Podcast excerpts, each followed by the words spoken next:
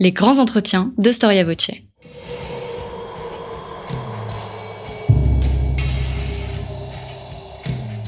Une émission de la rédaction de Storia Voce.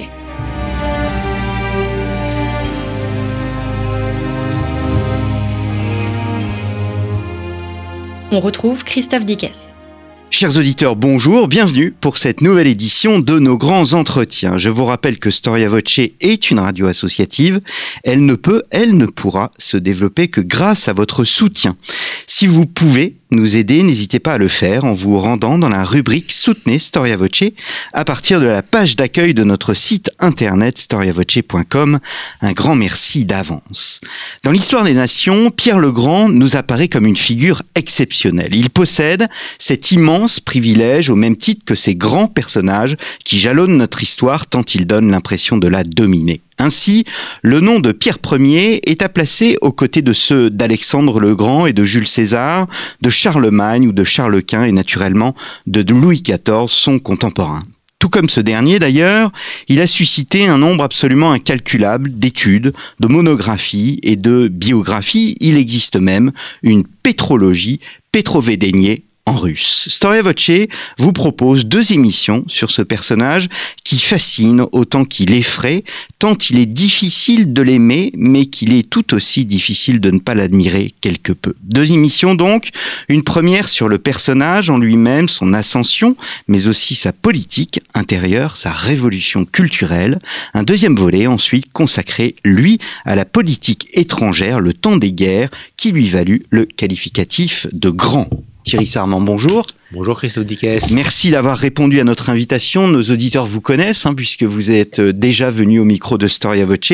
Je disais que l'émission euh, Régner et gouverner au XVIIe siècle fait partie des émissions les plus écoutées par nos auditeurs que nous remercions euh, pour leur fidélité. Vous venez de publier chez votre éditeur Perrin dans la collection Biographie Pierre le Grand, la Russie et euh, le monde. Pierre le Grand, euh, dites-vous, dans les premières lignes de votre ouvrage, symbolise le trouble de la Russie, de l'identité russe partagée entre Orient d'une part et Occident d'autre part. Oui, parce que euh, avec lui se, produit la grande fracture de l'histoire de la Russie, une fracture qui est peut-être plus importante, plus profonde que celle provoquée par la révolution bolchevique de 1917. Euh, avant lui, la Russie est un pays isolé par rapport à l'Europe, et après lui, elle entre dans le concert européen et elle euh, tente de s'intégrer à la civilisation européenne. Hmm. Alors, le, vous, vous n'hésitez pas, ce qu'il y a d'intéressant dans votre ouvrage, et peut-être qu'on ne le fait pas assez en France, c'est-à-dire que vous réfléchissez aussi sur le temps long. Alors, il y aura des exemples pendant euh, l'émission, mais euh, vraiment, c'est un tournant, et euh, certains de ces tournants de son règne ben, perdure jusqu'à nos jours. On pense notamment au patriarcat qui disparaît sous Pierre le Grand et qui réapparaît sous... Euh... En, 1918. En 1918, mmh. le patriarcat n'est réinstitué qu'en fait qu'après la révolution euh, d'octobre, ce qui est mmh. paradoxal, mais euh, en fait l'idée de rétablir le patriarcat de Moscou était déjà dans, dans l'ère euh, la, sous le règne de Nicolas II, mais ne, ne se concrétise qu'après la chute des Romanov. Mmh. Mais on ne peut pas comprendre euh, la Russie d'aujourd'hui sans connaître Pierre le Grand? Ah, évidemment pas, puisque aussi bien la Russie bolchevique que la Russie d'après 1991 est une Russie euh, façonnée par euh, l'imitation de l'Occident. Mmh.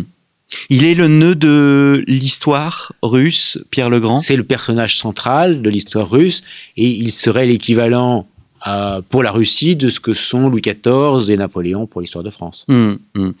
Est-ce qu'il était alors on, on, va se plonger dans, dans, dans, sa jeunesse. On sait assez peu de choses au fond sur euh, sur ses premières années.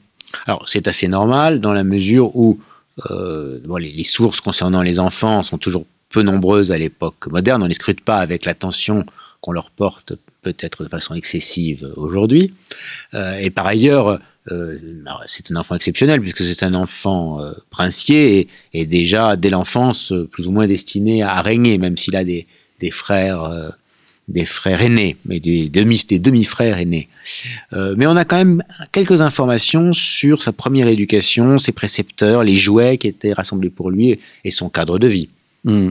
Il est, euh, c'est un garçon qui se révèle exceptionnel dès son plus jeune âge? Alors, il est exceptionnel d'abord par sa taille. Il est très vite très grand, très fort, euh, très turbulent.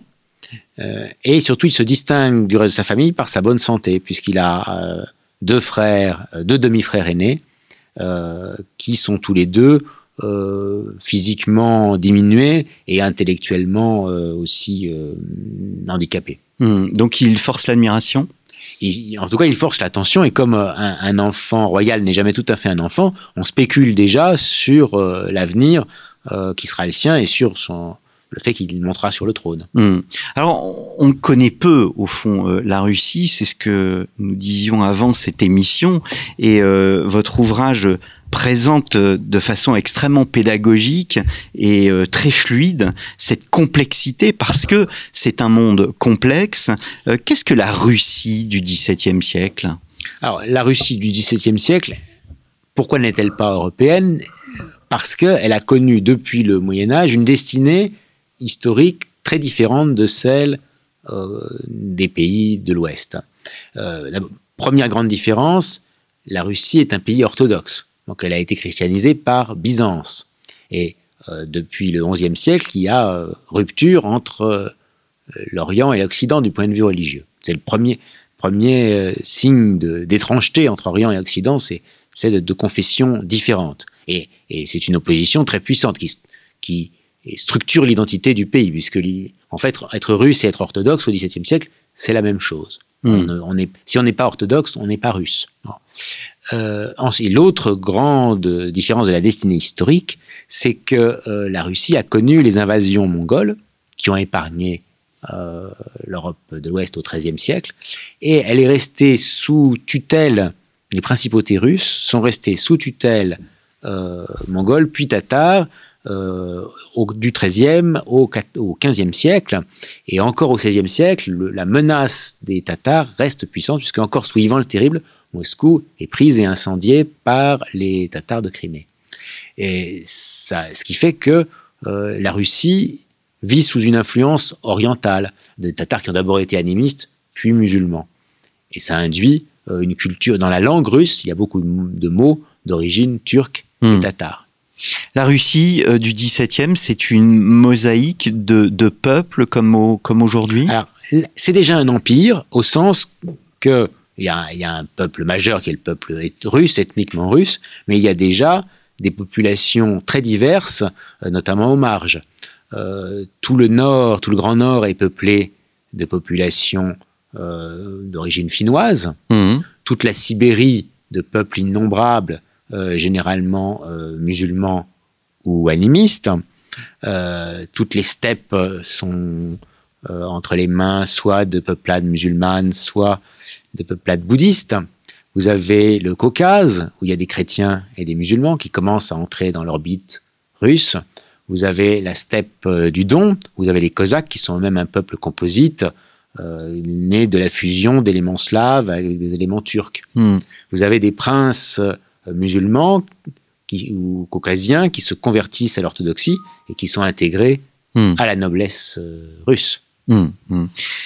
Alors, vous, vous parlez d'un empire en gestation. Qu'est-ce que vous entendez par cette expression d'empire en gestation? En gestation, parce qu'il y a déjà des ambitions impériales dans la Russie du XVIIe siècle, avant Pierre, mais euh, qu'il avait d'abord fallu se dégager de l'emprise de voisins très puissants. Alors, tout d'abord, la, le Khanat de Crimée, qui est l'héritier de la Horde d'Or mongole, euh, le, royaume catholique de Pologne, qui a failli annexer la Russie au début du XVIIe siècle. Puis vous avez aussi la Suède qui domine toute la Baltique. Hmm. Et fort heureusement, pour Pierre le Grand, toutes ces puissances sont en déclin quand il arrive au pouvoir. Hmm. Oui, c'est-à-dire qu'il y aura un mouvement, c'est ce qu'on verra dans la deuxième émission.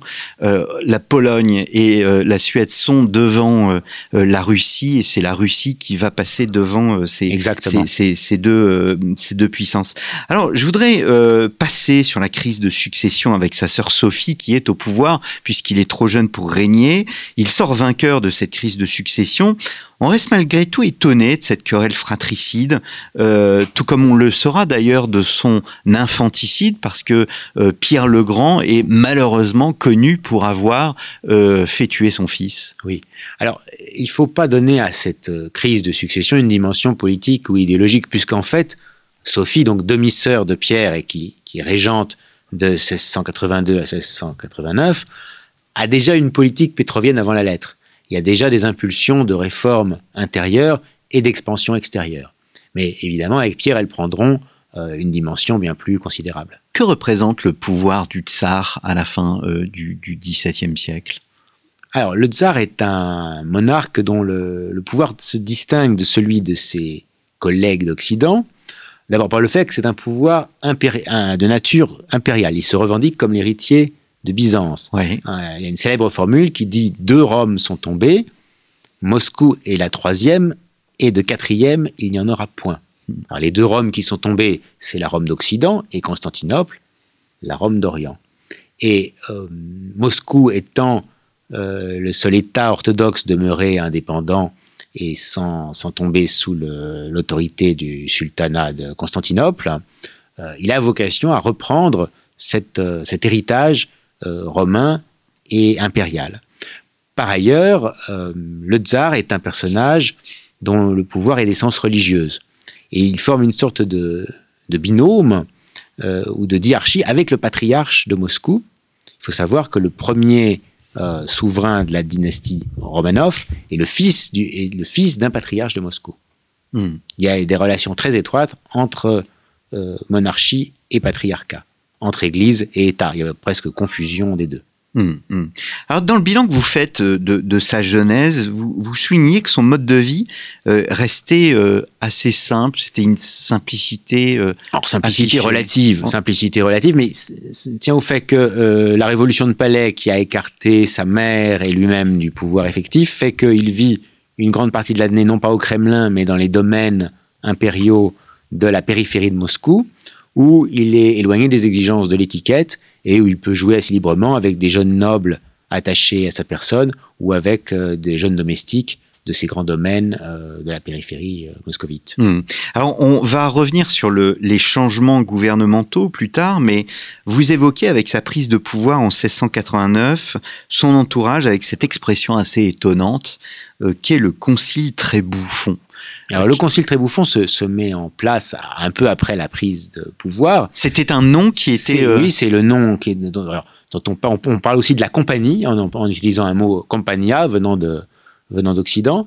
C'est un, un- un modèle étrange, euh, on peut pas dire de gouvernement. C'est la réunion autour de Pierre d'un certain nombre de compagnons de beuverie et d'orgie, mais qui sont aussi ses conseillers et ses chefs militaires.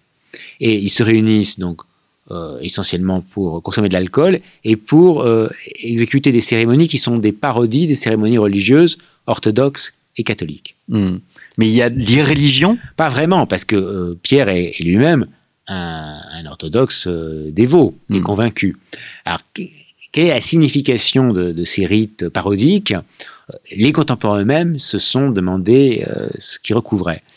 Euh, des diplomates de l'époque disent, en fait, ils cherchent à discréditer le haut clergé euh, moscovite pour en diminuer l'influence.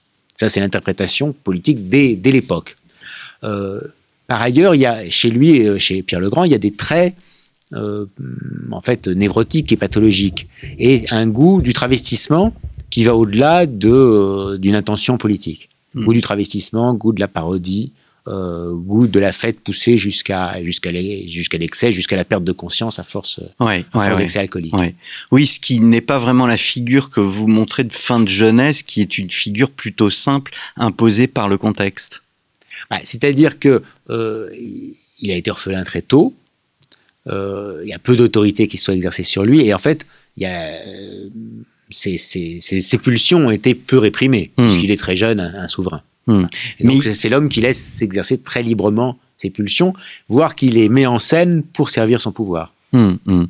C'est un homme qui a conscience de son pouvoir, c'est assez euh, frappant, euh, et qui a une volonté, mais non pas le pouvoir pour le pouvoir, mais le pouvoir pour changer les choses. Il a une volonté de transformation qui apparaît très vite, puisque il a été au contact euh, d'étrangers, et notamment d'un quartier de la banlieue de Moscou qui s'appelle le Faubourg des Allemands. le faubourg des Allemands avait été constitué sur l'ordre de son père, le tsar Alexis, pour isoler les étrangers et pour éviter une sorte de ghetto euh, destiné à éviter que les mauvaises mœurs des étrangers se, se répandent auprès des Russes. Et donc, ça a abouti au résultat paradoxal qui est une sorte de ville occidentale peuplée euh, de protestants et de catholiques et, et bâtie avec une architecture occidentale qui, qui se crée juste à proximité de Moscou et qui devient un lieu attrayant et notamment pour Pierre qui découvre eh bien, un autre mode de vie que celui qu'il a pu connaître dans la, dans la cour moscovite. C'était un homme populaire? Alors, on n'a que des indications, il n'y a pas de sondage d'opinion à l'époque, hmm. bien évidemment, mais on a euh, les archives de la police politique et on voit que euh, on a tendance à croire que non. Il est très tôt impopulaire puisqu'il choque la population. Avant même qu'il lance des réformes, ce mode de vie débridé et son irrespect pour les, rites de cour comme pour les rites religieux indisposent à la fois la noblesse et le peuple. Hmm. Alors, il y a, euh, il, se distingue par euh, ce qu'on appelle la, grande ambassade. Euh, je vais me permettre de, de, de, vous citer. De monarque à demi barbare, il devint un phénomène grâce à cette grande ambassade. Cette grande ambassade, c'est cette volonté de, de voyager et au fond de découvrir le monde, ce que personne n'a fait avant lui. Entreprise totalement originale, en Russie comme dans le reste du monde, puisque euh, jusqu'au 19e siècle, les monarques ne font pas de voyage officiel généralement. C'est assez rare. Ils ne sortent de leurs États que pour faire la guerre ou pour être exilés. Et euh, lui, il renverse tout à fait ce modèle, puisque il accompagne une ambassade qu'il envoie, il l'accompagne incognito. C'est une ambassade qui comprend plusieurs centaines de personnes, qui va faire une sorte de tour d'Europe destinée à lancer des négociations diplomatiques pour euh, monter une alliance contre l'Empire ottoman, mais aussi euh, pour accomplir une mission d'exploration technique et culturelle dans les principaux pays d'Europe. Hmm. Oui, mais enfin, on le reconnaît. On, Évidemment. la fiction de l'incognito a pour avantage euh, d'éviter euh, des problèmes d'étiquette dans les rapports avec les, souverains occidentaux, puisque Pierre, comme tsar de Moscovie, n'a pas une place bien déterminée dans l'échelle des têtes couronnées. Hmm. Et pourquoi décide-t-il de partir comme cela? Parce que au fond, il s'éloigne du pouvoir, il s'éloigne de Moscou. Alors, il prend la précaution de laisser à Moscou euh, des hommes dans de son entourage qui doivent tenir la situation euh, bien en main. Et, lui, sa, volonté, c'est bien d'apprendre au contact de l'Occident, hmm. d'apprendre, de faire apprendre à son entourage, puisque avant même de partir, il a déjà envoyé des Russes étudier en Occident il va laisser un certain nombre de ses compagnons en, Europe occidentale, puis il va aussi ramener euh, des Occidentaux, des techniciens, des militaires, des artistes, des savants en Russie. Mm. Euh, après cette, ambassade pendant au moins une quinzaine, une vingtaine d'années. C'est un homme éclairé? Alors, tout dépend de ce qu'on appelle éclairé. Disons qu'il est fasciné par la civilisation occidentale, mais lui-même n'a qu'une connaissance partielle et orale euh, de l'Occident. Euh, il n'a pas la, il n'a pas la culture humaniste euh, qui est celle des érudits de, l'Europe occidentale. En revanche, il a une curiosité scientifique et technique qui est assez rare pour l'époque et à peu près unique chez les souverains. Hmm. On sait si, j'ai pas le souvenir d'avoir lu une correspondance avec des, des, intellectuels occidentaux ou bien des grands penseurs occidentaux. il, a eu des contacts répété, direct et répété avec Leibniz. Hmm. Euh, il a beaucoup, en fait, il, fonctionnait plus par l'oral que par l'écrit dans ses contacts avec les savants et les, artistes. Ce qui est paradoxal parce que sur le plan gouvernemental, vous montrez que c'est un homme d'écrit. Il écrit hmm. beaucoup. Il croit à l'écrit. Il croit à l'écrit. Il croit, il, croit aux lois. Il croit au règlement. Et il croit à une correspondance assidue. Bon, hmm. Puisqu'on a des dizaines de volumes de sa correspondance qui ont été publiés. Mais euh, pour apprendre, il croit plus à la pratique, puisque lui-même se fait se faire euh, menuisier, charpentier, et euh, il croit aussi à la discussion.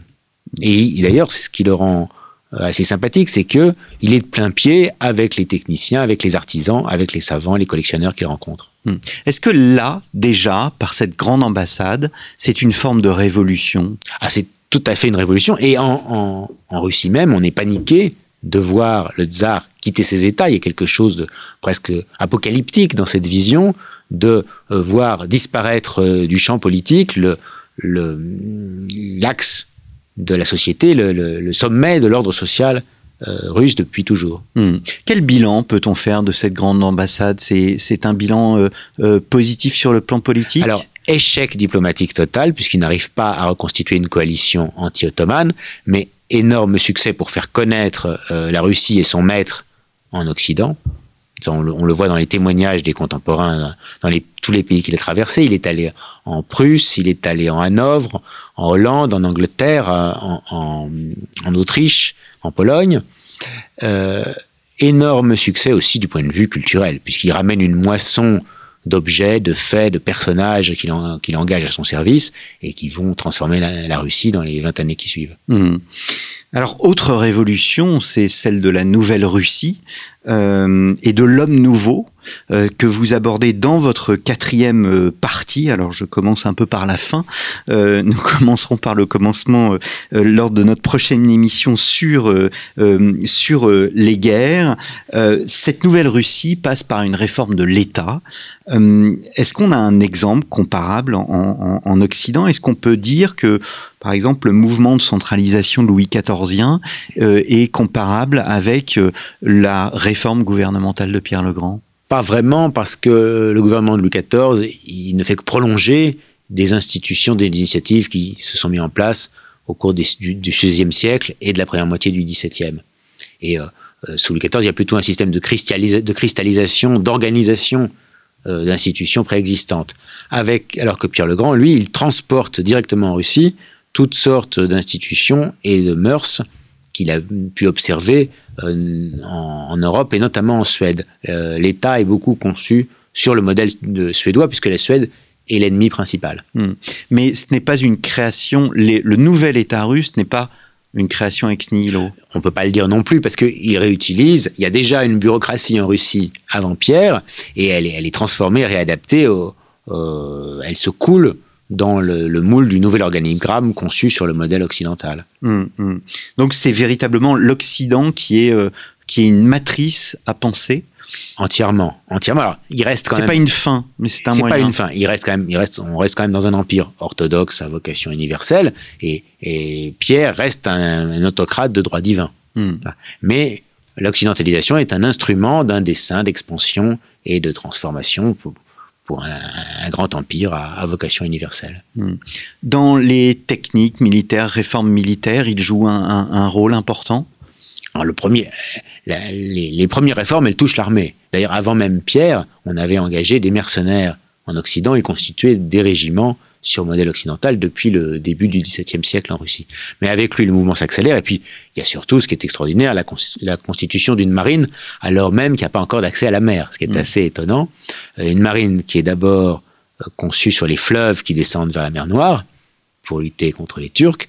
Puis, dans un second temps, quand euh, on aura conquis la région de Saint-Pétersbourg, une flotte de Baltique pour mettre à genoux la Suède. Mm. Est-ce que euh, Pierre Legrand a les moyens de sa politique sur le, sur le plan fiscal? Alors, on estime que la Russie de cette époque comporte à peu près 10 millions d'habitants, ce qui fait la moitié de la France de Louis XIV. Ça donne aussi le, différentiel. Mais c'est déjà un pays gigantesque qui s'échelonne depuis euh, les frontières de la Pologne jusqu'au Kamchatka. Euh, encore qu'en Sibérie, c'est plutôt un, une file de postes fortifiés qu'un territoire véritablement ordonné.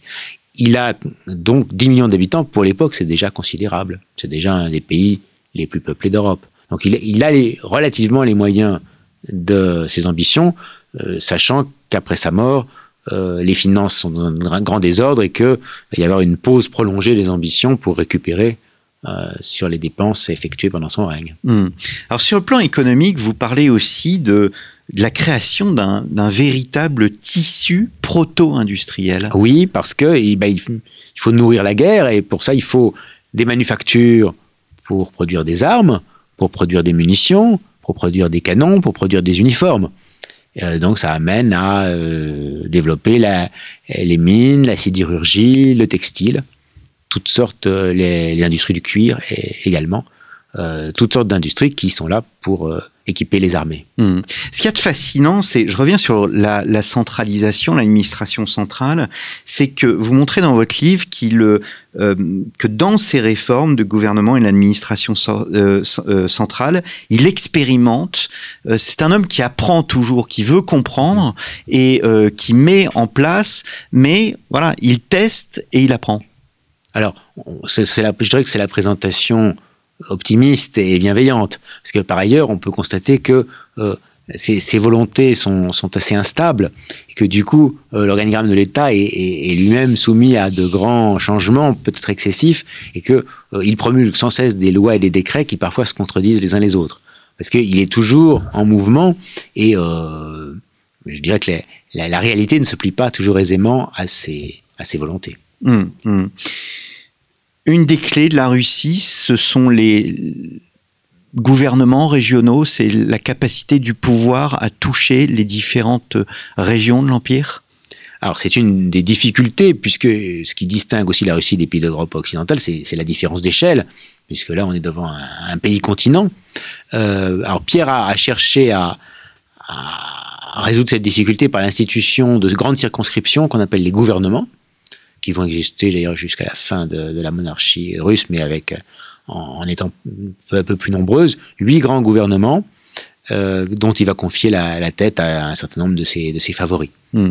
Euh, ce, ce qu'on tend à penser, alors on n'a pas une excellente vision encore aujourd'hui de la façon dont vit la Russie sous Pierre, parce que les études qui ont été menées à ce sujet à l'époque euh, communiste étaient trop marquées par l'idéologie marxiste pour que leurs résultats soient mmh. très certains. Donc, mmh. Mais ce qu'on pressent, c'est que le pouvoir était efficace à Moscou et Saint-Pétersbourg, au centre, puis plus on, plus on va vers la province la plus lointaine, moins l'efficacité du régime se fait sentir. Mmh. Et le pouvoir pèse surtout sur la Russie centrale, qui est vraiment le cœur du pouvoir, et, et puis euh, euh, vers les marges, euh, l'autonomie des populations s'accroît et le, le poids de l'autorité se fait moins sentir. Et la bureaucratie, il développe cette bureaucratie? Alors, considérablement, puisqu'il crée 12 collèges qui sont des sortes de ministères collectifs, avec d'ailleurs un grand bâtiment qui existe toujours à Saint-Pétersbourg, qui abrite maintenant l'université. Euh, et il y a des dizaines, voire des centaines de commis engagés, dont beaucoup sont d'ailleurs des étrangers, voire des prisonniers de guerre suédois qui euh, se retrouvent à, être chargés des écritures dans les ministères russes. Mhm. Nous n'avons pas prononcé un mot depuis le début de cette émission, c'est le terme de moderne. Euh, or, vous montrez par exemple que Pierre, dans les différents échelons administratifs, il a voulu séparer les fonctions judiciaires des fonctions administratives. On, entre véritablement dans une forme de modernité. On entre, mais alors l'exemple est bien choisi parce que après lui, on reviendra sur cette réforme, notamment sur la distinction entre administration et justice. Et euh, ses successeurs immédiats considèrent que ça produit une bureaucratie trop onéreuse et trop nombreuse, et on reviendra au système antérieur, à savoir que dans les provinces, gouverneurs et voïvodes sont à la fois des administrateurs et des mmh. juges. Mmh. Donc ça n'aura qu'un temps. Mmh. Alors il y a une volonté de rationalisation, hein, c'est un terme qui revient euh, systématiquement dans il, il est de l'âge de la raison. C'est un, un fils de Descartes comme Colbert. Alors, Sans avoir lu Descartes d'ailleurs. Dans cette idée de rationalisation, une des, j'allais dire, un des symboles de cette rationalisation, c'est la table des rangs. Qu'est-ce que la table des rangs? À La table des rangs, c'est un tableau qui fixe euh, les rapports hiérarchiques entre trois grandes classes qui sont la cour, l'armée et l'administration. Et donc vous avez pour euh, un tableau qui dit que le chancelier, donc euh, grade de grade d'administration, est équivalent au grand amiral ou au grand maître de la cour. Vous mmh. voyez, ce sont, ce sont des tableaux d'équivalence qui vont depuis le sommet de l'État jusqu'à la base en tout cas jusqu'à des, emplois administratifs euh, un, peu, un peu consistants, et euh, qui permettent d'établir la place de chacun dans la société, non plus d'après la naissance, mais d'après le, le, rang dans le service de l'État. Là encore, c'est une forme de modernité. C'est une forme. Alors, on pourrait parler de méritocratie, sauf à ce qu'on constate que c'est quand même l'ancienne noblesse qui occupe euh, l'essentiel des places. Hum, hum. Alors, vous évoquez, le, je me permets de vous citer, le désir de transformer le réel, de l'emprisonner dans un réseau de contraintes, prenait chez lui une dimension presque pathologique. Dans cette rationalisation, est-ce qu'on est qu'on doit parler de volonté de contrôle ou de rationalisation ou des deux? Alors, les deux. Euh, parce qu'il il a cette, euh, cette, ce trait qui est commun à tous les despotes de vouloir descendre dans le plus minime détail. On retrouve la même chose chez, chez Napoléon. Et donc, euh, il va légiférer sur la taille des cercueils, sur la taille des bougies, euh, sur la, la forme qu'ont prendre les barques qui vont traverser la Neva à Saint-Pétersbourg. Enfin, il y a l'idée que euh, il est omnipotent, omniscient, omnicompétent, et qu'il peut décider absolument de tout, de la forme de l'habit de ses sujets jusqu'au déroulement des réceptions dans les salons de Saint-Pétersbourg. Vous utilisez le terme de despote, c'est la première fois que vous l'utilisez. Je parlais de personnage éclairé tout à l'heure. Mmh. Ce n'est pas pourtant un despote éclairé, vous dites. Alors c'est, c'est-à-dire, euh, on peut, on peut l'assimiler à la longue lignée des despotes éclairés du XVIIIe siècle, qui, qui irait d'ailleurs euh, jusqu'à Napoléon en passant par euh, Frédéric II de Prusse. mais il s'en distingue parce qu'il reste aussi un despote oriental qui verse le sang avec des mesures. vous avez cité l'exécution du fils. Il y a d'autres événements où, par exemple, euh, pour euh, mater une révolte, Pierre lui-même manie la hache et euh, se mêle au, à la torture des, des soldats rebelles. Hum, hum. Vous parlez d'édifices de papier, malgré tout, ce qui montre à la fois sa, sa volonté, mais ses, ses limites, c'est-à-dire que les textes restent des textes et il y a des difficultés d'application. Il reste, il reste souvent lettres mortes, oui. Hum, et donc, euh, il écrit beaucoup énormément. Alors, et d'ailleurs, on n'a pas, on a commencé à publier la correspondance générale de Pierre Legrand dans les années 1880. Et euh, à l'heure où nous en sommes, cette correspondance générale qui s'est poursuivie à l'époque soviétique, euh, on est arrivé à l'année 1713. Donc il nous reste encore à faire paraître euh, la correspondance des années 1714 à 1725, qui sont parmi les plus importantes du règne, parce que les dernières années qui sont encore des, années de grandes réformes. Hmm. Et bon, il, paraît, il n'y a pas une régularité absolue de la publication. Je pense que nous ne vivrons pas, ni vous ni moi, assez longtemps pour voir l'intégralité de la correspondance générale de Pierre Legrand. Hmm. Je voudrais revenir, euh, Thierry Sarment, euh, un petit peu sur la question euh, religieuse, parce que elle, est, assez intéressante dans la mesure où il substitue au pouvoir patriarcal pardon, un pouvoir synodal. Oui, parce que le, patriarche apparaissait comme une sorte de double du tsar, un, rival potentiel. J'ai rappelé tout à l'heure que le premier des Romanov est le fils d'un patriarche, qui avait des liens très étroits entre patriarcat et pouvoir monarchique. Et, donc, dans l'esprit du peuple, le, patriarche pouvait apparaître comme une sorte de second tsar, une sorte de tsar ecclésiastique, de second souverain. Et c'est évidemment un, élément qui déplaisait beaucoup à Pierre. Euh, Pierre qui, par ses voyages, ses voyages en Occident, est sous influence protestante. Et, donc, euh, il va d'abord, quand le patriarche euh, décède, en 1700, il laisse d'abord le siège patriarcal vacant. Hmm.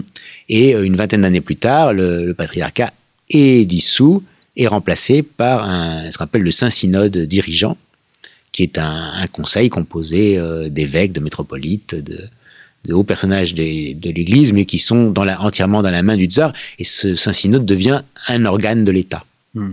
Louis XIV a été plus grand que moi en bien des occasions, mais ce que j'ai fait de plus que lui, et ce en quoi je lui ai été fort supérieur, c'est que j'ai réduit mon clergé à la paix et à l'obéissance, tandis qu'il s'est laissé dominer par le sien.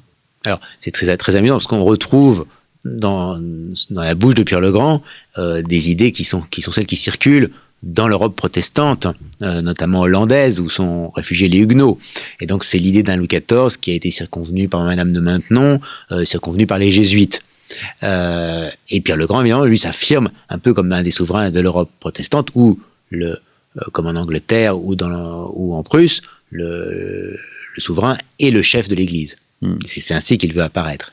Hmm.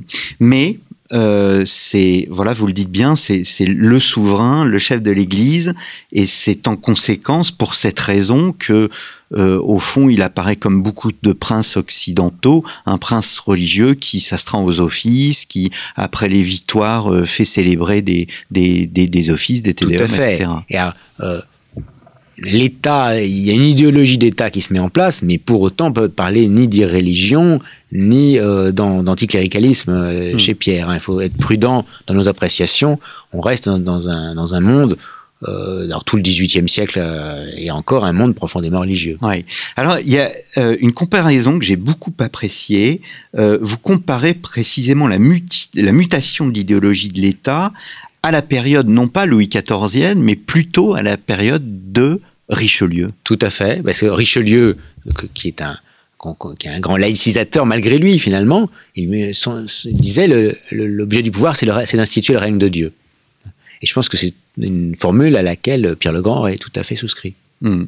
Alors l'homme nouveau, après la Russie nouvelle, l'homme nouveau, euh, la création d'un homme nouveau, c'est euh, une révolution culturelle? C'est une révolution culturelle qui commence dès après le retour de la grande ambassade, puisque Pierre veut non seulement réformer l'État, l'armée, l'administration, mais les mœurs de ces sujets. Alors, d'abord, les premières réformes touchent le costume.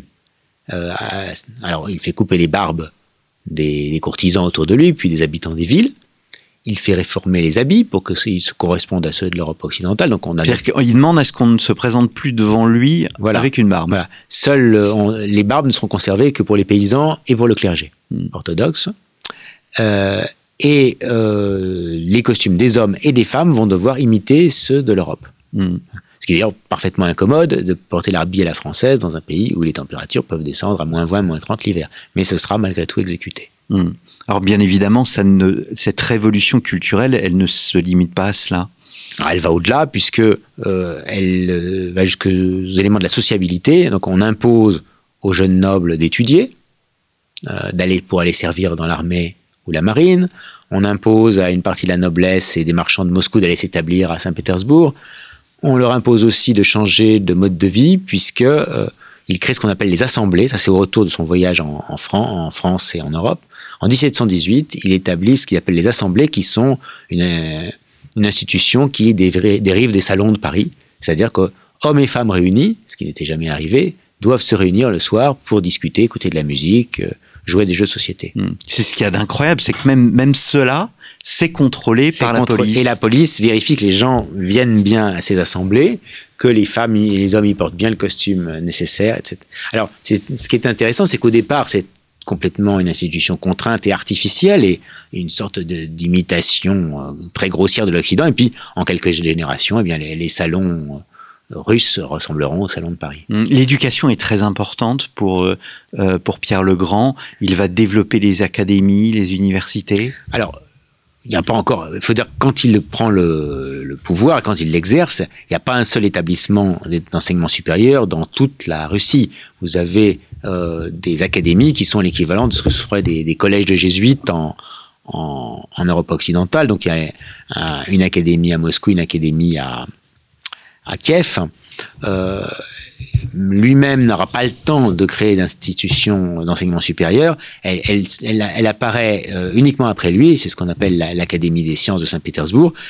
C'est l'Académie des sciences qui en fait une sorte d'embryon d'université. Mmh, mmh. Est-ce que Pierre, euh, alors on n'a pas évoqué le bâtisseur, hein, mais c'est un prince bâtisseur, bien évidemment, comme euh, comme l'a été euh, le Louis XIV. Est-ce qu'au fond, Pierre le Grand, et on le verra plus encore la semaine prochaine avec l'autre émission, est grand davantage pour ses réformes intérieures que pour sa politique étrangère? Très certainement, dans la mesure où sa politique étrangère, elle est assez classique, c'est de, chercher de s'agrandir le plus possible dans toutes les directions possibles. Ce qui n'est pas follement original euh, dans l'histoire du monde.